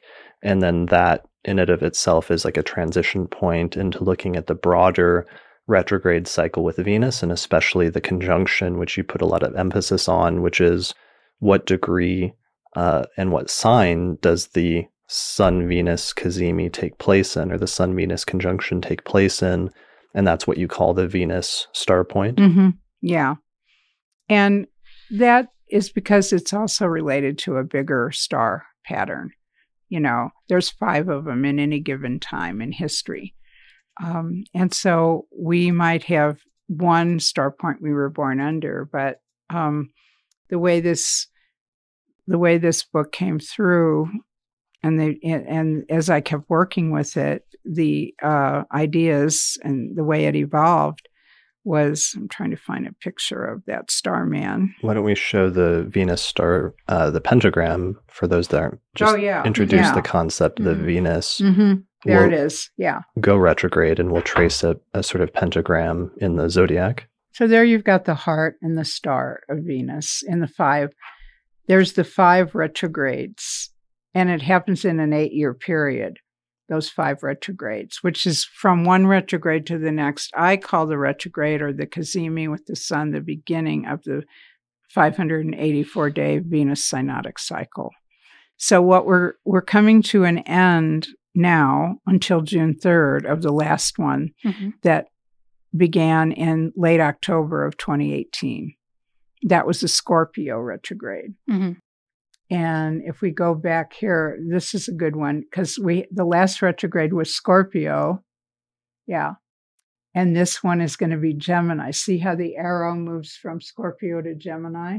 Yeah. And then the next retrograde in 584 days will be in Capricorn in January of 2022. And then 584 days later, it will be in Leo, it's a morning star retrograde. And then it will feed over to Aries by 2023 or 4, and then back to Scorpio again. So that's how you trace inside the interior part of the circle. Mhm. And these signs actually have relationship energy, kind of. I, I have a whole section of the book on the relationships on the Venus star. And I have the three kinds there's the twin star, where you're both the same sign, Venus star sign. Mhm. And then I have the creative star, which is one arm to the next arm. On the outside of the circle, it's like the arms of the other star. And then we have the karmic relationship, which is uh, the legs, the two legs, because that relationship goes through the interior of the circle Hmm. and it goes through the heart of it. And it's from the head to the to the legs. It was actually more like an evolutionary the name that came was like the evolutionary um, relationship. But there was already so much evolutionary astrology out there, and I actually didn't want it to be confused with that. So hmm um, I kind of didn't know what what to call it, and then eventually it was like, okay. As I started looking at certain charts, especially political charts, there were a lot of presidents and their wives, or important political people over time that um, that had the karmic relationship on the star to Hmm. one another. And what I felt like with most of them were that they almost had some kind of a contract to come in and do this together, Mhm. you know, like the president and the first lady, that this was a team, that it wasn't just, you know, a, oh, let's get married and maybe one day you'll become president. Right. You Yeah. know, kind of thing. Um, and I felt like also that uh, in in researching personal cases, that the karmic stars are kind of there with each other, pretty much committed for life, even if they do separate. Mm. They have a hard time separating from one another. They usually have something that kind of keeps them together. Mhm. But the um, creative stars, they can come and go and separate and not, and they're pretty good with one another Mhm. as far as uh, we were talking about Harry and Meghan yesterday, and they're on the creative star relationship. She's an Aries star point, and Harry is a Gemini star point, and so they have that kind of creative um, relationship where they're supporting each other. But at the last UAC, I gave a, a talk on um, the royals uh, on relationships on the Venus star, and I used the royals as examples. And one of the interesting things about that was that both Kate Middleton, Prince William's wife, and Meghan Markle, Harry's wife, are Aries star points, as was Princess Diana. Hmm. And so both boys, in a sense, married something of their mother, Right. you know. Yeah. And this shows up a lot in family. When you do family groupings on the Venus star, it's very interesting to plot the different points of the family and see where they fall. Interesting. Yeah, and we didn't know this until yesterday when you did, did your talk, but it turns out that Lisa and I were born under the same Venus star point, which Right. is our prenatal Venus retrograde was in Gemini because Mhm. we were born eight years apart. Right. You're eight years roughly before me. Right. Um, and then we also figured out that I started the astrology podcast under another similar Venus retrograde in Gemini in 2012, eight years ago. hmm So that was an interesting one. And then we also started the Denver Astrology Group very close to hmm uh, Venus going over the same one In, in 2008. 2008. Yeah. Mhm. So there that's a, a pretty good example of how it works for people. So let's define that though, Um, because you have so you have one um, diagram here, and this shows the um, different Venus retrogrades, and it shows where what degree Venus stations retrograde in, and then what degree it stations direct in, because then it goes retrograde. And what's the span in terms of how many degrees Venus covers when it goes retrograde? It's like Um, 17, 20 degrees, maybe Um, Yeah. Yeah. Something like that. So, for example, uh, the one that's coming up in Gemini is going to station around 21 and then it's going to retrograde back to like to five. Five. Yeah. Yeah. So that gives you an idea of the range of like retrograde station to direct station. But what you really focus on is the halfway point between that, where it conjoins the sun Mhm. and whatever degree that is. So, for example, the upcoming one is going to be at 13 degrees Gemini. That's what you call the Venus star point. Yeah. And what you look at specifically in natal charts is you look at what was the Venus retrograde prior to your birth and what was that exact degree that the sun and Venus conjoined prior to your birth. And whatever that is, that's your Venus star point. And sometimes it will be the ret- the last retrograde before birth, but other times it wasn't retrograde because remember, Venus and the Sun conjunct one another. There's an in, uh, uh, another conjunction in between the two retrogrades that that produces the evening star, Mhm. So that's the where direct it's going direct. Yeah. Okay. Yeah, and that's the evening star comes out of the direct conjunction.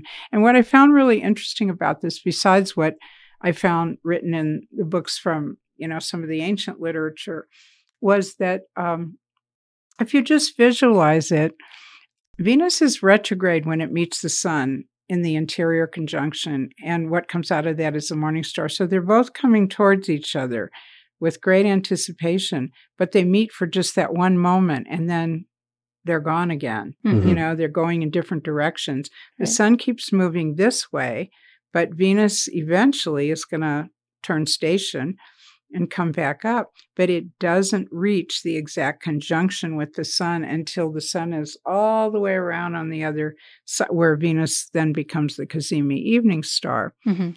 But when Venus, then they're both moving in the same direction, but they're moving slowly together for a really long time. So this is one of those slow love affairs that can just stretch out forever.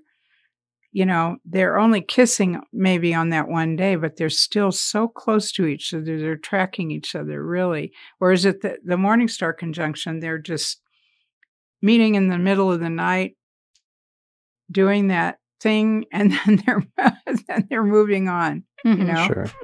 So, and part of that with the two different conjunctions, so there's a conjunction between Venus and the Sun when uh, Venus is retrograde, Mhm. and that one is when Venus actually, when Venus is retrograding conjoins the Sun, it actually passes over the face of the Sun or is actually closer to the Earth um, at that point when it's retrograde and conjoins the Sun. Whereas when Venus is direct and conjoins the Sun, Venus is on the other side of the sun, so it's actually further away from the Earth and blocked by the sun at that point. Right. And the only time you're really going to see Venus passing over the face of the sun is like 24 and 2012 when we had the actual Venus transit. In this case, they're lined up by longitude, but they're not necessarily lined up at the same latitude Mhm. where Right. you can actually see it moving across. Um, so that's those are the special ones, and those are the ones that only happen like once a century. So that Um, was what was so important about 2012 was that Venus actually passed across the face of the sun. Mm-hmm, mm-hmm. Okay. Yeah, and you know, we won't have the next one until 2117. Okay. So, just to put it in context for people. The Mhm. next one where Venus passes across the face of the Mhm, and sun. that will be in Sagittarius. That again, twin transits, two of them, separated by 8 years, but um and the last one before the 2012 and 20, 2004 one were in the late 1800s. That was also in Sagittarius. Mhm. So, Okay. So, in terms of um, this, though, you would recommend that everybody should uh, figure out what the conjunction was between the Sun and Venus that took place prior to their birth Mhm. and what degree that was. And then that degree becomes a special degree or a sensitive degree for you in your chart. Right, it does. And I'll say this for the evening star people. Even though we're evening star, I think all of us in here are evening stars, right? Mhm. Yeah. I still think because the start of the Venus cycle is at the morning star and it begins at 584 uh, day cycle, I think it's still important for the people like us that are the evening star to not only look at our own star point, the one prior to our birth, but where did that cycle begin? Where did the 584 day synodic cycle of Venus begin? So, where was the last retrograde actually Hmm. also? Hmm. Um, and I think those two points in the chart are are pretty sensitive and interesting. And I think it's the same thing for the morning star people. They may have had the retrograde before their birth, and so they know that. But what are they coming to in terms of like the full moon Venus? You know, what's the evening star for them going to be? Mhm. And what's that relationship about? And I've kind of started putting both those points in the person's chart to see okay, how are they working with, um, like, where are they coming from? Where are they going to? Mhm. Like almost like an evolutionary um, flow. Okay. So, in terms of the upcoming one, the upcoming one, as we've said, is going to be at 13 degrees of Gemini. Mm-hmm. Um, and then there'll be one after that that's at 18 Capricorn, like what, a couple of years later. Mm-hmm. And then it'll jump It'll to be January of 22. okay, January of 22. So it jumps every uh, year and a half or almost a Yeah, couple of years. And years. between that, there will be an Aries evening star kind of in March of 21. Mhm. Okay. So, um, and what happens that's interesting that you pointed out is that these degrees, it only moves by like a degree or two every time it comes back, right? Mhm. Every Yeah. eight Mhm. years. Right. Okay. So that's really important because then it means it stays in these signs for really long, extended periods of time. Stays in a sign for 100 years, but it might stay on your planet for eight years to 12 years because it's so slow moving. Right. So you were talking yesterday at one point about if it does do that in your birth chart, like over a significant placement or like a, a personal planet, that that can be significant with regard to like what you're doing during those Mhm. eight years. Yeah. And I would say it's it really lights up that part of your chart, your life, Mhm. that planetary archetype, going back to archetypes again. You know, if it's your Mercury, a lot of times I've seen where it's going over the person's Mercury and they're doing all their, uh, getting all their degrees, their postgraduate degrees, and really uh, the bulk of their studies are happening then, or Mhm. when they actually figure out what they really want to do. hmm And um, I've seen it go over the moon for people where I think when Julia Roberts, for instance, had it pass over her moon, she had gave birth to her twins then. Oh, interesting. Yeah. Huh. Yeah. Wow. Mhm. Okay. Um, yeah, so pay attention to that as a sensitive degree. And then sometimes that, what you were saying earlier, is that it can connect together people. If you meet somebody that has the same prenatal Venus star point sign Mhm. or, or Yeah. even degrees. If you're born four years apart from one another or eight years apart from one another, you're most likely going to have the same star point Mhm. because it returns to the same sign every four years. It returns to the same sign and phase every eight years. Mhm. Okay, so Venus goes retrograde in the same sign in roughly the same degrees every eight years. Mhm. But then in between that eight year cycle, like in f- four years after the first one, it'll do the same thing through the same sign, but it'll be direct. Yeah, but it'll also be very in very close proximity to that degree, that same degree. Okay. Mhm. Yeah. So yeah, so Venus is just activating because this is so such a tight cycle. It's activating the same degrees in relatively um, regular succession of like eight and four years. Mm-hmm. Right. So that's interesting because usually uh, we think about Venus and all of the inner planets as being such quick transits that are just really brief, where especially if Venus is direct and moving average or moving fast, it's just something it'll go over a degree in a day or two, and then that's it. So as transit studying astrologers as a timing technique, we're not used to paying too much attention to Mercury and Venus because they move so fast and their transits are so brief. But this really shows us that there's much longer term cycles that are involved in Venus that can activate parts of the chart for much longer periods of time than you would think. Yes, exactly. And this really gives the, like I was saying earlier about mythic astrology, how you're actually fleshing out characters rather than just keywords. Mhm. This gives Venus a, a much fuller, richer presence in our life and operating behind the planets as a backdrop with this star clock. But just for instance, I, I wanted to do the last few degrees of the Venus Cazimi, the last few years. So in 20, let's go back to 2004 when when they made their conjunct their first transit. That was at 17 Gemini 54 minutes retrograde. Four years later, in 2008, it was 18 Gemini 42 minutes direct. Then four years later, in 2012, it was 15 Gemini 45. In 2016, it was 16 Gemini 35. And now, here in 2020, it will be 13 Gemini 35. And four years from now, in 2024, it will be 14 Gemini 29.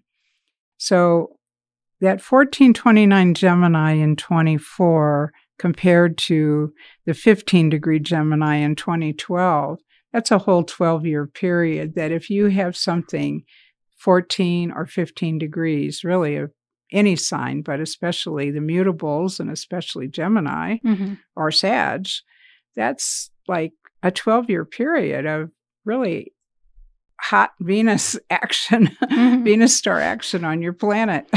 Yeah. I have uh, Venus at, at 15, 15 Sagittarius. Oh, okay. it's very good. Hot, hot Venus, Venus Hot action. Venus action. I love it. Um, Yeah. So, uh, but that's also short, not far after the sign of my midheaven at five Sag. So it's in my Placidus or quadrant 10th house. So things involving career as well as groups, Mhm. organizing or starting the Denver Astrology Group under one of those in 2008, and then Right. starting the Astrology Podcast in 2012 under another one of those Yeah, Mhm. definitely. as it keeps going over those degrees. yeah.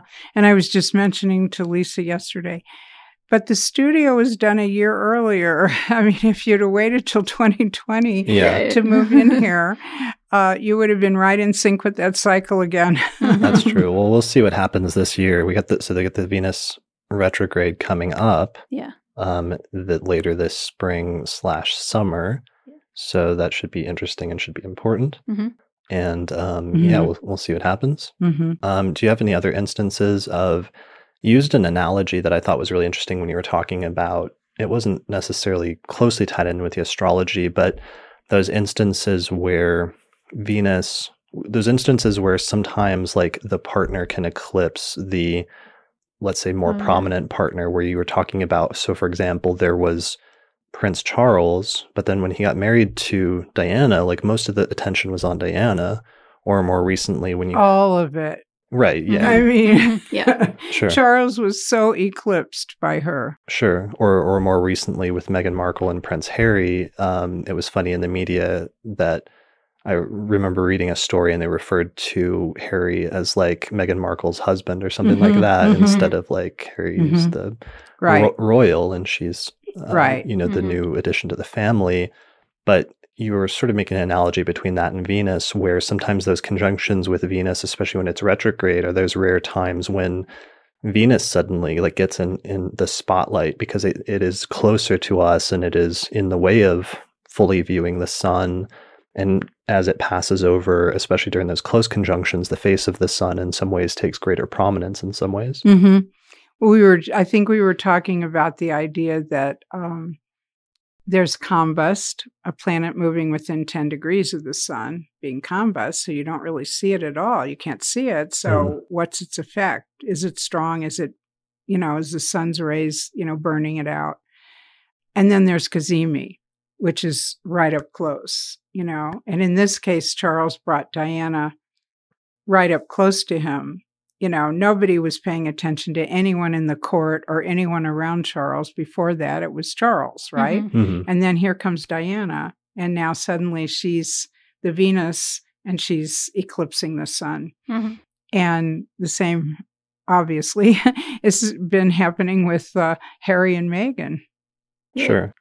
Yeah, so I like that. That's a really good analogy. And so you use this not just for people to identify like what their phase of Venus is, whether it's a morning star evening star in their birth chart, as well as not just what their Venus star point is, but you also, because this is a slow moving cycle as it goes through different signs of the zodiac and it stays in them for so long, also sometimes apply it to like mundane astrology to see what signs are going to be activated for entire several decades at a time in human history. Yeah.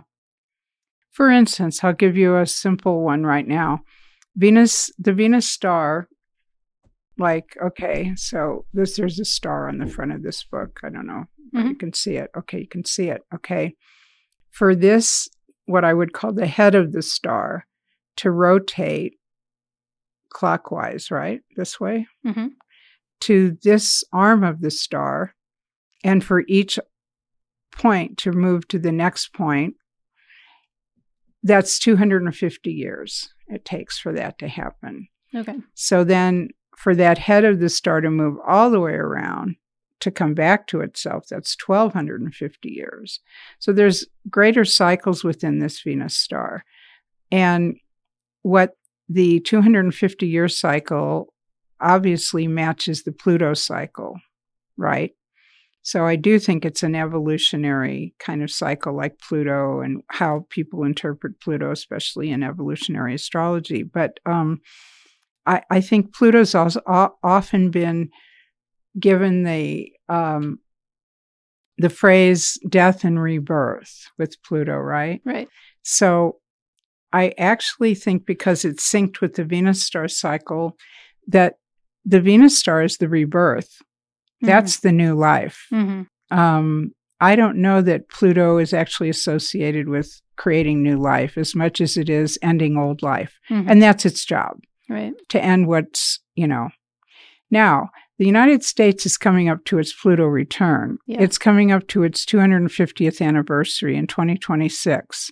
Well, guess what? In 2026, the Venus star point returns to the actual, the same degree star point of the US birth chart, which was one degree Scorpio. Huh. That's a really interesting coinciding of those two Mhm. things. Yeah. So both are happening at the same time. And Mhm. Um, and so when I wrote this book, I was saying, so we're kind of in this place now in history where, you know, like when the Boston Tea Party happened and when they decided to throw, overthrow, you know, throw all the tea into the sea and decide that they were going to overthrow the overlords that were taxing, taxing, taxing them. You know, Americans have had this fierce reaction to taxation ever since that event that created our country. and every politician and every election, it's about taxes. Are we going to raise taxes? Or are we going to lower taxes? It's all about taxes. Mm. It's a Scorpio star point. Mm. The country is, you know, and you think about Scorpio and its association with wealth and other people's money and who's getting the money and who's, you know, all of this. I think that's an important feature. But I've also been saying that I really feel like our country, partly because of the Pluto return, but also the Venus star return, is ready for a whole new constitution, a whole new set of circumstances. It's like it's it's crumbling. It's that system that was created 250 years ago is not serving us exactly correctly in present day, and it's time for something new. Yeah, and I think a lot of people are anticipating um, some needed, you know, deep-seated renovations coming up, both with the Pluto return and then um, I guess the return after that, because the Constitution wasn't written or finalized until about a decade later. Right, so right. this sort of ongoing process over the next decade Yeah. or so. Yeah. Yeah. And I think that's when the Constitution was written. See, that was the last of the Scorpio star points. And then we're ending the Scorpio star point period now and going into Libra. Mm. And when our Constitution was actually written was uh, when we had two air signs then on the star, Gemini and Libra. So I think we had a lot about equality and, and, you know, all of that, Mhm. right? Yeah, at least in name. In name, right? Yeah. yeah, Yeah. in ideal. So here's one of the other diagrams that you have that just shows this shift of those Sun Venus conjunctions from a period between 2018 and 2026 Mm-hmm. And just shows how they go in a counterclockwise direction in that slow, gradual shift of like a degree or two Right. over the course of that um, almost decade long period. Yeah. And then over a much longer span of time, on the left, we have the shift over like a 40 year period versus how long it takes or how far it goes about a sign almost over a 100 year period. Mm-hmm. Yeah. And that's kind of interesting when you plot that on your chart. If you draw these connecting stars over on, a, on an overlay over your actual chart, Mhm. you can actually see how it's sequentially every four years the heartbeat is you know the drum beat or the heartbeat is activating that particular house or sign in Mhm. your chart or or planet or even stellium people that have stelliums especially stelliums in scorpio or leo or aries any of these signs that the star is currently in Mhm. it's going to go over all of them in your lifetime hmm you know Yeah. Right. Yeah, that's a really good point. So, and people could see when at some point in the future, even that those conjunctions are going to go over sensitive points in their chart, which might even be 10 or 20 or 30 or 40 years in the future. right So it's sort of interesting as a predictive technique in that sense because it is a long term, slow moving thing that will just happen like once in a lifetime. It's not something that will repeat necessarily. Mm-mm. Not not the conjunction, not that actual aspect. Mhm. Mhm. You it it will different star points will either trine or sextile or square or oppose your planets, Mhm. but not that same star point wouldn't. In fact, when you look at the star, you'll never see an opposition, two signs in opposition on it together. Uh-huh. That's just the you know because the the pentagram really the this is based on the fifth harmonic of astrology, the circle divided by five. And so what you get with these star points are closer to the quintile, the biquintile. And a couple of the signs move in a transiting quincunx or in conjunct to one another. Now, I know the ancient astrologers actually didn't consider the in conjunct uh, or, or any of those, the quintile or the biquintile, into what you would call legitimate aspects. I don't know if, Sure. what you would call them, legitimate or illegitimate, but um, that's what's working on the Venus star, Mhm. those aspects. Okay. Because it's jumping between in conjunct signs. Yeah, like the Leo Capricorn are moving at about the same degrees, but they're um, moving sequentially together. They were born together and they will terminate together. Mhm. Aries and Scorpio, the same. They came in together, they will terminate together. Mhm. Okay. So there's certain partners on the star sign. And it's made me rethink relationships too when people say I'm a Gemini or or I'm a let's say an Aries married to a Scorpio and they'll jokingly say, well, you know, none of the none of the astrology books or columns think that's such a good match, but but actually it is. It's the karmic star match on the Venus star, so it goes beyond just you know whether you're compatible or not. Mm-hmm. There's kind of a soul relationship there that needs to be examined and experienced. Interesting. So through something like this, it could be activating those two signs with the Venus Mm-hmm. uh, retrogrades, um, even though those are signs that are not making a major aspect to each other. Right. Okay, Right. cool. Mhm. All right. Um, I'm trying to think about other points that we meant to mention during the course of this, but we've actually covered uh, quite a bit today, I think. Were Mhm. there any We other really have. yeah stray points about the Venus um, star point or Venus retrograde cycles that we we should have mentioned? Of course, we have this one coming up. We've identified the degrees, which are 21 Gemini to 5 Gemini, and then the Venus star point or the conjunction or Cazimi is going to be at 13 Gemini. So I guess part of what you would say is that if you have anything around 13 Gemini, that's going to be um, really important if you have like a personal planet located at, at that degree, and that you might even look back in four year increments about what happened four years or eight years earlier, because there may be some connection between events that were happening back then and what comes up during this upcoming Venus retrograde. Exactly.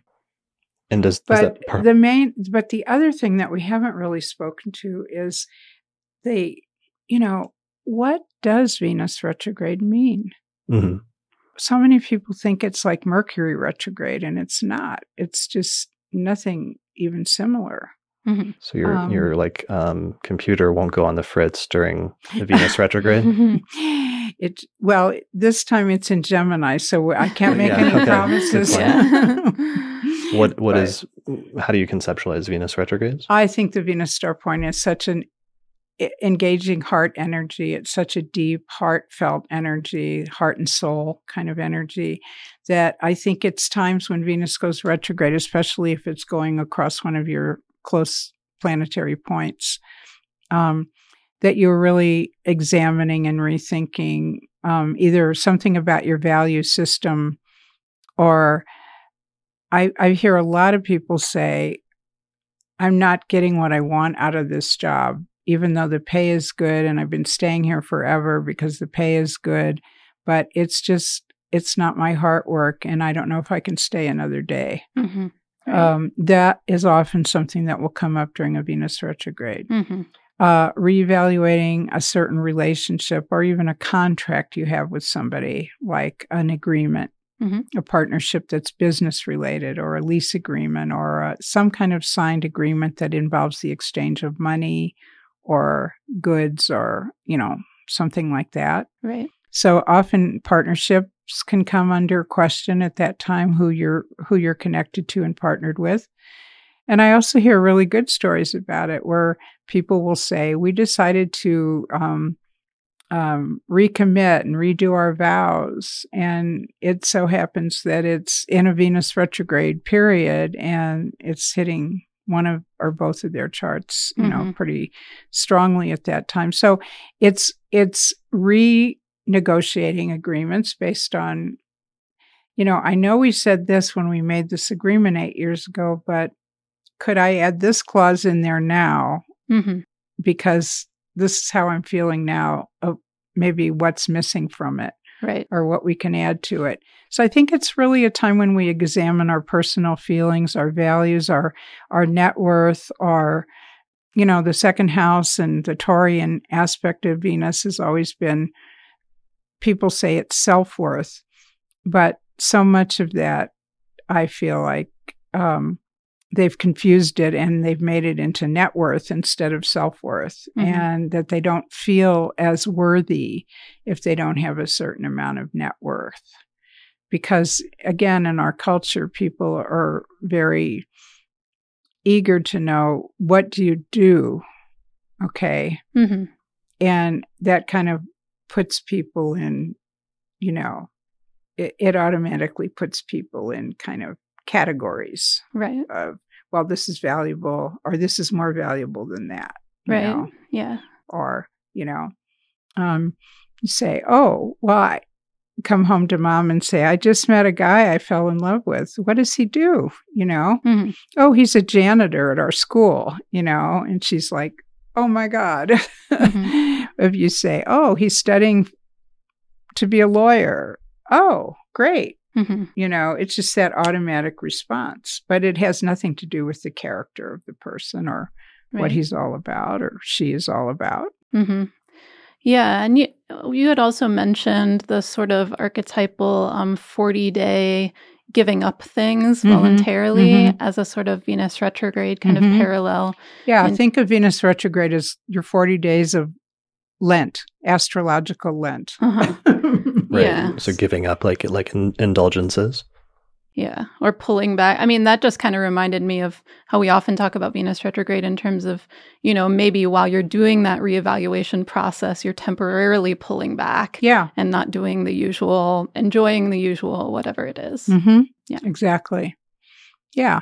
And I mean, it's not a have to thing, but I, when in that research, when I was researching the Venus cycle and all that, all those writings from the Knights Templar and the Masons and this and that, they talked about all these practices that were 40 days. And the Old Testament has it, the New Testament has it, Buddhism has it. Uh, in Greek Orthodox Church, they have a 40 day uh, several things that come after the person dies. There's a 40 day ceremony. hmm Um, and on and on. I know we could keep researching. There's there's lots of 40 day practices in religions, but where did that come from? Mhm. And I'm thinking, even though the Venus isn't always exactly 40 days, it's around 40 days. I think if you eliminate the two stationary days, because it's often 41 or 42, Uh-huh. the whole cycle, I think you would get that 40 day where it's actually moving backwards, but not not stationary, Right. you know. Yeah, that makes sense. Okay. So 40 days and 40 nights of Venus retrograde are coming up uh, here. Build a boat Build a boat. Okay. and don't let other people on it. Yeah. Social distancing in your arc. Great. That'll be the next episode of the Astrology Podcast. yeah. All right. Well, thanks a lot for joining us for this today. I really appreciate it. It's been fun having you out to Denver, and you'll have to come back again sometime when we're not having a p- An epidemic, epidemic, pan- yeah. pandemic. Yeah, because Uh, I missed meeting all those people yesterday at the Mercury Cafe. Yeah. But I'm glad you were here in cyberspace anyway. yeah. Well, and it was fun. We we took the I meant to mention earlier. We took the lead of the Washington State Astrologers Group, which also switched their meeting at the last minute to an online webinar, and we did ours with the same audience, but just with them at home, and that worked out really well. Um, and I think I'll release the recording of that as like an episode of the Casual Astrology Podcast, and then put this as the main episode of the Astrology Podcast. Um, people can find out more information if they're intrigued about this from your your book, though, right? Which is titled uh, Venus Star Rising. Yeah, the one we've been referring to, this one. There it is. Okay, and let me put an image of that up on the screen. Um, people can also figure out what their Venus star point. I meant to mention that is um, because you have a handout on your website. So either they can find out what their Venus star point is by pulling up the ephemeris, which we joked that we may have to explain what that is to some yeah, some like people. what's a bookstore? What's an ephemeris? Yeah, yeah. It's an ephemeris. That's even more complicated because it's a book. Right. Uh, yeah, yeah. Anyway, you can look it up in ephemeris just by seeing what the conjunction between the Sun and Venus was prior to your birth. Otherwise, you can look it up in your book, um, Venus Star Rising. Um, on pages 80 through 81, you have a table that shows all of the different ones, or you can go to your website, which here it says it's Venus Star Rising, but it's actually now changed yeah, to Soph- we migrated that to sophiavenus.com. Okay, so go to sophiavenus.com and then click the Venus Star Point link, I think. Mhm. And then there's a little link at the top that says, How do I find my Venus Star Point? And it gives you a PDF that shows you um, Yeah. the list of, of, of all of them. Yeah, and you're usually going to go to the closest one before your birth rather than the one after your birth. Even if you were only born three weeks later, you would probably go to the one before your birth. But Okay. in certain, I have certain exceptions to that when you're like within a day or two or a few days of the next one, hmm especially if Venus is already retrograde in that sign and the sun is already in that sign and they're going to meet in a few days, but they're already in that new sign. I, I would say that gives a lot more weight to that star point coming. hmm But Yeah. for most people, it's the one previous. So it's kind of like the um, like prenatal lunation in that Yeah. sense, which right. is the prenatal sun or moon conjunction. This is the prenatal sun Venus conjunction. hmm Yeah, and that's the other question a lot of people have. What if you were born a week before the next eclipse or lunation? hmm Or, or for lunation, you could make it two two days before or something. But for the eclipse, you could say a week before. Do we still go back to the prenatal one, or what do you do with that? Mhm. You know? Right. Yeah, I mean, you still. I think you still use the prenatal one. Is how they did it. Here's um the PDF though from your website. Right. So that just shows you how to find your Venus star point, and then you just look up um, what the closest one is to your birth, and then look right before that, basically. So if we Mm-hmm. Yeah. scroll down, Yeah. If you just pick a date for a random date there. well, so mine was I was born November first of 1984. So I go here and I see April 3rd of 1995. 1985 was one, so I got to go before that, and we see June 15th of 84. There was a conjunction at 24 degrees of Gemini, so that would make that my Venus um, star point, and it look- Uh-huh. looks like it was direct at that yeah. point. So you're an evening star. Okay. hmm So direct is always going to be evening star and retrograde. If it's retrograde here in the prenatal, then that's always going to be the opposite. The morning star. Morning star. Mhm. Okay. Okay. That's pretty quick and pretty easy then to figure that yeah, out. it Mhm. is right. And that's that's really the beauty of this. If you start working with it, if you start putting it in your chart or the charts of other people, you'll start seeing its connections immediately and how it works for you and how important events in your life have been synced to it. Okay. Cool. And yeah, I was just looking through past dates and it's just really weird because I started the um, astrology podcast then later in June of 2012. hmm And then it looks like we've got one right there, June 5th of 2012 at 15 Gemini. There it is. So right Keeps under coming Yeah. back to you. right, right under the Venus. And so this year, I don't know, another form of communication. When did you publish your book? uh, that was in um, what February of 2017, hmm I believe. Yeah, I think that's right. Is that right? That sounds right. Okay. But 2016, before that, was the last star point. Oh, let me take a look at June. that. So let's see. So um, 2017 February. February. Yeah, because it didn't change to Aries until late March. Uh, so you're right. So June 6, 2016 would be the prenatal Venus star point at 16 degrees. Mhm. so there's Gemini. another Mhm. mark on your Gemini star. Oh man, Nice. this is working pretty well. I- Yeah. I'm a little, I'm a little unsettled. I prefer, I it's working too well. yeah, I prefer my astrology not to work that well, but it'd be a little, a little bit more ambiguous than that. well, you moved into the studio on and off here. Yeah, so yeah, there so you that go. could, that could be it. So we'll see what happens. People will come back to this episode later, and when whatever happens, happens. Right. right, right.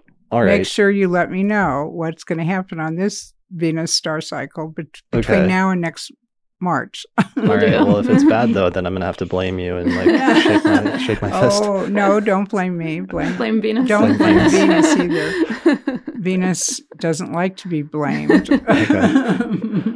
Um, all right. So people can find out more information about you on your website, which is sophiavenus.com, uh, dot com, right? Mhm. yeah.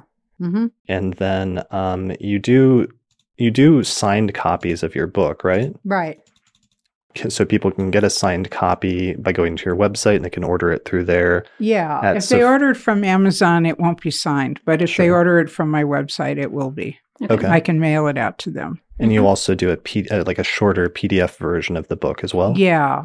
But that doesn't have all the astronomical graphs and all the mythology and all the charts and all the diagrams of how the star, the mechanics of the star work. Mhm. Because I felt like in the Venus star rising, it was very important for astrologers to, for me to lay down the astronomy of it, you know, because I didn't want people thinking, you know, did you make this up? I mean, I've, Right. I've had some people ask me, did you make this up? Mhm. did you invent this? No, I just took what was already happening and kind of brought it down and put it into some kind of context of Mhm. how do how can we work with it and that's really how those examples you just showed you know okay i'm a Mhm. gemini star point and you know it's been going over my venus and i've had love in my life for now this 12 year period and i did this i published my book i started my podcast i you know it's Mhm. just so uh, those are not uncommon situations Mhm. that when I start talking to people about it, that they can start looking at it and going, oh, yeah, because I did that for me. And, you know, I have a different star point, but some of the most critical things that happened in my life, highs and lows, were on that star point return Mhm. or, you know, that sign return anyway. Right. Okay. Right. And you go through this with people in consultations as well, right? Mhm. Okay. Yeah, if they sign up for the Venus Star Point reading, that's I can actually we can map your whole life, your whole lifetime through the Venus Star and what what it's going to affect and when, Mhm. and things like that. Great. Cool. Um, so yeah, or so people can get that from you or from just Amazon to get the Venus Star Rising book. You also recently republished the or the Mythic Astrology books were recently republished with new covers, right? Mm-hmm. Yeah, That's great. That's exciting. So yeah, they're back in print again. They have been out of print for quite a while. okay, and that was just in the past year. Mm-hmm.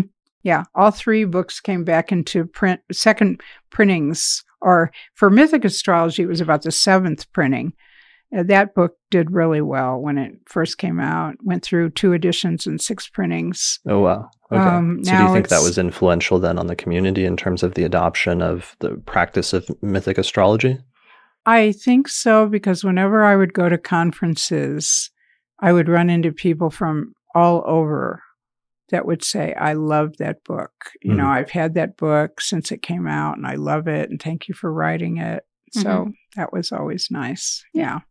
Cool. Well, people can find that on Amazon and um yeah, I guess that's it for for this episode. So thanks a lot for joining yeah. us. Thank, Thank, you for you for having me. It's been great. And we made, we did turn lemons into lemonade with uh, the sudden cancellations of everything. So Yeah. thank Yeah. you for We're, we've all been flexible about this, and we all have to be flexible now with our lives and our plans over the coming months. And let's hope everything will be settled down by the time I'm back in Denver, which should be for the ISAR conference in September, Mhm. and that travel is back on board and everything is good again. And we can gather because how many people are going to be there? Like a thousand people. Yeah. you know. Possibly. Yeah, a lot. Mhm.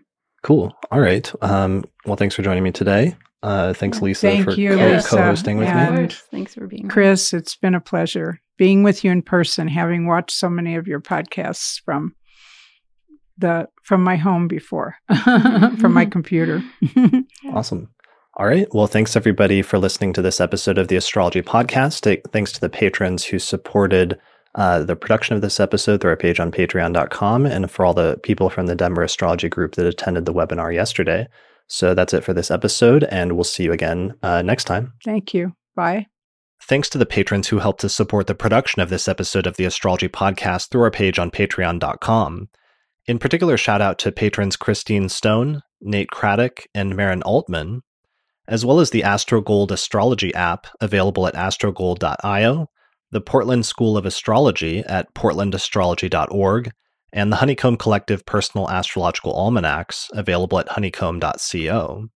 The production of this episode of the podcast is also supported by the International Society for Astrological Research, which is hosting a major astrology conference in Denver, Colorado, September 10th through the 14th, 2020. More information about that at isar2020.org. And finally, also Solar Fire Astrology software, which is available at alabe.com. And you can use the promo code AP15 for a 15% discount on that software. For more information about how to become a patron of the Astrology Podcast and help support the production of future episodes while getting access to subscriber benefits like early access to new episodes or other bonus content, go to patreon.com slash astrology podcast.